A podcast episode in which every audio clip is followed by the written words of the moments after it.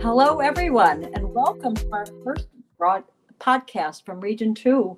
I'm your host, President of Region 2, Jane Tuttle, and we're so excited to welcome today for our very first podcast our guest, Kelly Farrow. And Kelly is a former student of mine who's extremely brilliant, and I'm so proud of her. She's setting the world on fire, both as a, an NP and the uh, advanced practice nurse working in infectious disease, um, precepting our students, and she's especially doing great things around the whole NP role. So we're going to be talking with her about that today. Hello. Thanks for having me, Jane. Appreciate it. I'd like to start by asking you how did you get involved with the nurse practitioner community and why did you decide to become an NP? Well, it's um, my story's kind of not very typical. I was working as a, a, product manager for a surgical device company. My first degree was in business management, and I was taking products into the operating room. And I found myself saying, gee, you know, if I, if I won the lottery, I would just love to go back to school to be a nurse. Um, I just, I loved the interaction that the operating room nurses had with the patients, both pre op and post op. And it was, um, really very inspirational to, to be able to work with them when we were launching new products, trying to figure out where those devices should be marketed. And um, it, I realized, uh, you know, spoiler alert, I did not win the lottery, um, but I realized if I made some changes uh, in my life, I would be able to go to, to nursing school. And U of R had a fantastic accelerated program for people that already had a bachelor's of science. And as I was in going through that program, I I could tell that I wanted to do more, um, that I would be getting another degree. And I was trying to figure out what that was going to look like. And I had to do a lot of soul searching. And I got some really good advice from one of my friend's mothers, who was actually a physician. She's a pediatrician herself. And because I went through a period where I was thinking in nursing school, should I go back to med school? Um, what is it that I want to do? And she really boiled it down very simply. She said, What do you want to accomplish? What do you want to get done with your patients? And that's how you should figure out what you want to, to do. And I, I knew that I wanted um, a close relationship with my patients. I wanted to be able to work in primary care. I wanted the ability to um, have prescriptive privileges to, to take care of my patients but it wasn't necessarily that I had to, to go back to med school. I didn't want to do surgery on people. Um, and she actually had, had um, coached one of her for her own children to, to become a nurse practitioner. Um, and they ended up choosing a different route. They ended up going more towards the business route, but that's what, um, you know, her recommendation was. Um, so that really, um, you know, uh, way you know it, influenced me in a very good way.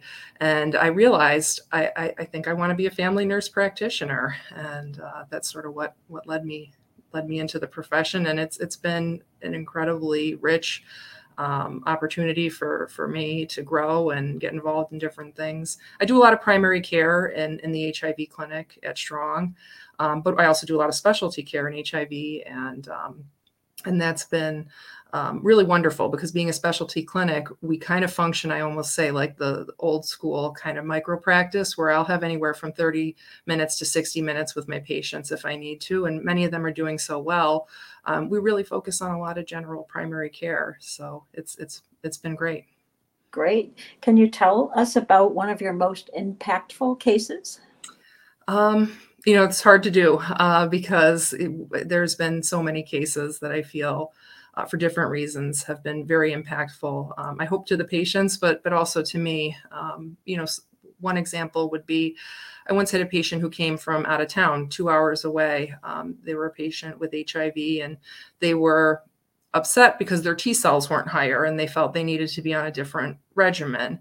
And I looked over the records that had come with the patient, and you know, really the goal of treatment is an undetectable viral load. There's no med we can give to just raise someone's T cells. But I think the nursing part of it, I always tell people, is you really put the patient in the center and then you kind of mm-hmm. integrate the best evidence around the patient and their preferences. So I, I didn't feel anything medically was being mismanaged with this patient, but they'd come all this way. So I, I wanted to make the best best of the time we had together and just sat there you know talking to them finding out well why is it? What is it you're worried about with your t cells? What what's um, what are you feeling? Um, what's going on? And, then they described to me how, how tired they've been how they have a lot of pain. Um, they just don't feel like they have as much get up and go. And we were able to make a few very minor changes one of which was to put them on a long acting daily nsaid which they said was like life changing for them they hadn't been mm-hmm. taking any medication um, for pain and just this one once a day long acting NSAID, really they were like it was like a miracle.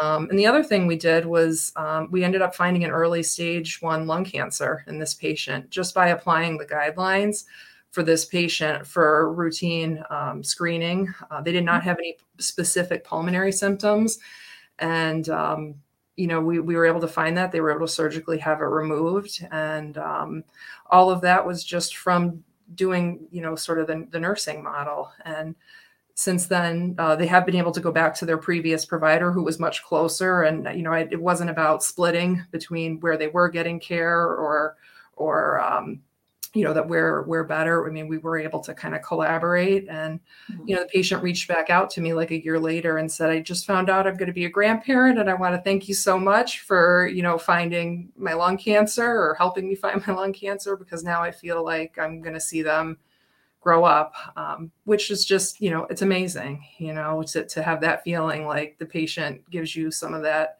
that credit. Um, I always give the patients the credit. They're the ones who have to commit to doing the tests and following up. But you know, he, you know, they were really willing to to work with me. So. What a great example of how applying the nursing model within the NP role makes a huge difference. Listening to the patient, looking at the whole picture, and applying those principles of preventative care. Great. Thank you. Um, I do want to hear more about your role on our legislative committee. We were so blessed that you joined uh, maybe a year, a couple years ago, um, with Maria Channel as the chair, and you've been working closely with her. Uh, can you tell me a little more about the legislative committee and what work you're up to? Yeah, I think um, you know it was my role really um, to this point has been sort of um, informal in that I, I, really wanted to get involved when the NP Modernization Act that just uh, got put into legislation um, this past year was uh, was sort of in the works as part of the budget. Um, and so I, I started off um, going to a few meetings, starting to learn a little bit more about how things work, um, which is just it's a totally different learning curve. And um, really helping uh, NPs to contact their senators and assemblymen and women um, understanding, you know, why this is important, how how the the state government actually works, and how this is what defines our, you know, scope of practice. Um, you know, and I, I think I'm, I'm hoping that within the next two years, because that's about how long we have before the, the current legislation is up and sunsets uh, back to, um, I think, the Modernization Act from what is it, 2014 that went into effect. Um, I'm, I'm hoping that there'll be more opportunities to kind of uh, assist with how we um, influence um, influence the the legislation that, that we're going to need to be looking at in the next two years. Because it's something that really does affect our practice in a very big way whether we're political or not or whether we care about think we care about those things or we don't um, it, it really can um, have very big impacts on our practice in ways that we don't expect until it's too late you're a wonderful spokesperson for the need for all of us NPs work together, become active, join the NPA, and be, you know, involved. Because you're right, the need to make this NPA Modernization Act more permanent is really the key. Um, and so, working with the U of R Medical Center's Sovie Institute for Advanced Practice, I know that you've um, kept uh, our the NPA's agenda on the radar of those folks, um, and I think others need to do the same in their own institutions. Can you tell us a little more about how you've been able to work with the Sovie Institute and kind of activate uh, your colleagues? So I uh, one thing that we met with um, the previous chief advanced practice officer mm-hmm. on, um, and I, I, think our new uh, chief advanced practice officer will be supportive of, um, is at some point maybe starting a legislative committee with within the mm-hmm. um, within the U of R for both um, nurse practitioners and physicians assistants, just to talk about how we can make sure we have an understanding of how our scope of practice is impacted by the government, what changes are happening in legislation on both ends, and how maybe that can actually make process changes and workflow changes within the university. So, like chart audits or how we sign into e-record, and mm-hmm. if we have to put somebody's name or not, because because as the laws change and become more modern, maybe some of these things that we're doing um, aren't maybe the best place to, to put our time, and maybe there's other places we should we should be putting our time. Um, I don't think that we need to change anything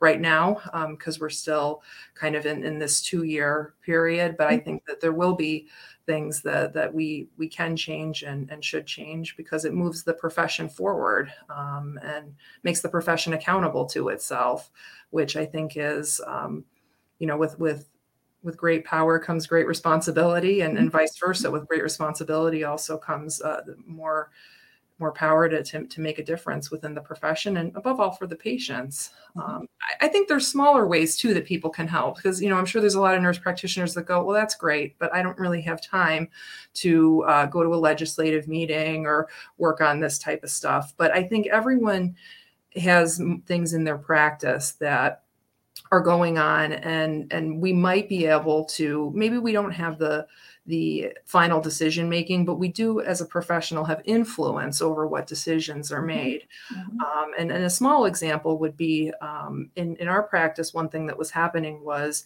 with a, one group of the nurse practitioners, there was a thought on the part of the physicians that their work always needed to kind of be billed secondary to the physician. So they would be doing most of the work, and then the physician would come in and bill on top. Um, and, and that, if the level is is is the same, you do get a little bit more for the physician work. I think it's about 15% more. Mm-hmm. But one thing I was we were able to identify when we looked at this as a group is the nurse practitioners actually tend to get a lot of the patients that have more psychosocial difficulties. Um, they tend to spend more time with the patients. So if they're spending 40 minutes with the patient working through psychosocial problems, that's automatically going to build just based on time at a high level. Mm-hmm. Even if the medical complexity was a level three, um, for example, which would be a kind of a more straightforward medical problem. Mm-hmm. And um, we were able to figure out we were actually in trying to capture this extra 15% and because that's how it had been done other places we were actually generating less for the actual practice and we were you know taking resources when that physician could have seen another patient if they were if it was a very stable mm-hmm. patient um, and i think that's something that like any nurse practitioner could bring up. And maybe not every practice is able to change how they do things, but they were very receptive to changing that um, in our mm-hmm. practice. And certainly we still have times that physicians might bill for things that nurse practitioners are working on, but it's now more of a, of a shared decision between the nurse mm-hmm. practitioners and the physicians than uh, just it's assumed that this is how it has to be. So I, I always tell people there's there's little ways you can make a difference, even if you're not, um, you know, on a crusade uh, trying to lobby for for new laws and things. Um, and I think that it, it, helps your colleagues, whether they're physician or nurse practitioner, to, to look at you as just that, a professional, um, mm-hmm. when we hold ourselves uh, accountable that way. That's a beautiful example of um, really working within the system to change it in a way that reflects what's re- actually happening. You know, who's doing the work the NP, and if it's a higher level of billing, um, you know, the ultimate end result is, you know, the uh, money is generated, you know, the income that the practice needs. So if others could possibly think about doing that in their own institutions, that would be wonderful. Um, and following your lead, maybe writing up something for the journal at some point. I can help you with that. Um, we something short, but um, the journal that the NPA puts out every month Actually, yeah. it's quarterly now. Um, and but, another thing too is I always tell people, um, see if your employer will cover your dues for your a membership in the yeah. NPA, um, because yeah. even if you're not, if, if you're more passively involved, if your employer is willing to cover those dues, which many employers are, as mm-hmm. as a benefit, um, I, I think that that's also a way that you can look for opportunities that feel right because not everybody is going to be interested in the same types of things. Uh, for me, I'm very interested in the legislative piece, but I think other people might be interested in maybe the precepting piece or the um, you know just general CME support and education. So there's there's a lot the NPA has to offer. Yeah, the practice issues is another one, especially as people are starting out their careers. And the transition guide from student, we can talk a little more about that. But the student to clinician uh, transition guide is a huge um, help to folks. And then once you're even people who've been in practice for decades, can tap into the practice issues um, consultation that the NPA provides. One thing that the Sovie Institute, and here at Strong, we are one of the largest employers, um, I think the second largest in New York State, um, encourages people to be members of the NPA by accounting for that in their annual evaluation. Um, so that's another thing we want to keep in the mix. Um, so, um, to finish up with my last question, um, what does belonging to the NPA mean for you or NPs in general? Well, I think, you know, for NPs in general, it can mean a lot of things. Not everybody's the same. Um, and some people might join because they're looking for networking opportunities. Mhm. Um, maybe they're looking for a different job, um, different type of way to use their, their nurse practitioner license. Um, CME, both in person and virtual opportunities. Mhm. Um, for me, it really it's it's been a, a great way to understand what's happening politically um, as it relates to our licensure and our ability to practice, and what opportunities that will open for nurse practitioners to be able to solve some of the healthcare problems that we have. And I, I think the state level is, is the most important level. Um, it's something that I teach students is where does your scope of practice come from? And very few actually think about it. It's not from the president of the United States. Um, it's from your, you know, state assembly people and it's from your state senators which many people don't even know who the names of those people are but but these these are the individuals that are making decisions and, and voting for for legislation that will seriously impact your professional and therefore your personal life. Um, and it's it's not what um, you know physicians think of nurse practitioners although we want to work well with our physician colleagues. It's not what other researchers think um, or um, even necessarily just other people in the profession. It is from these individuals, and so I think the NPA does a very good job of summarizing, you know, where we're at on a state level, what needs to be done, um, what the limitations are of, of, the current legislation we have, and how changing that legislation um, in, in, a safe and, and methodical way will will help help us to uh, ex- expand the the access for healthcare to all New Yorkers. Well said.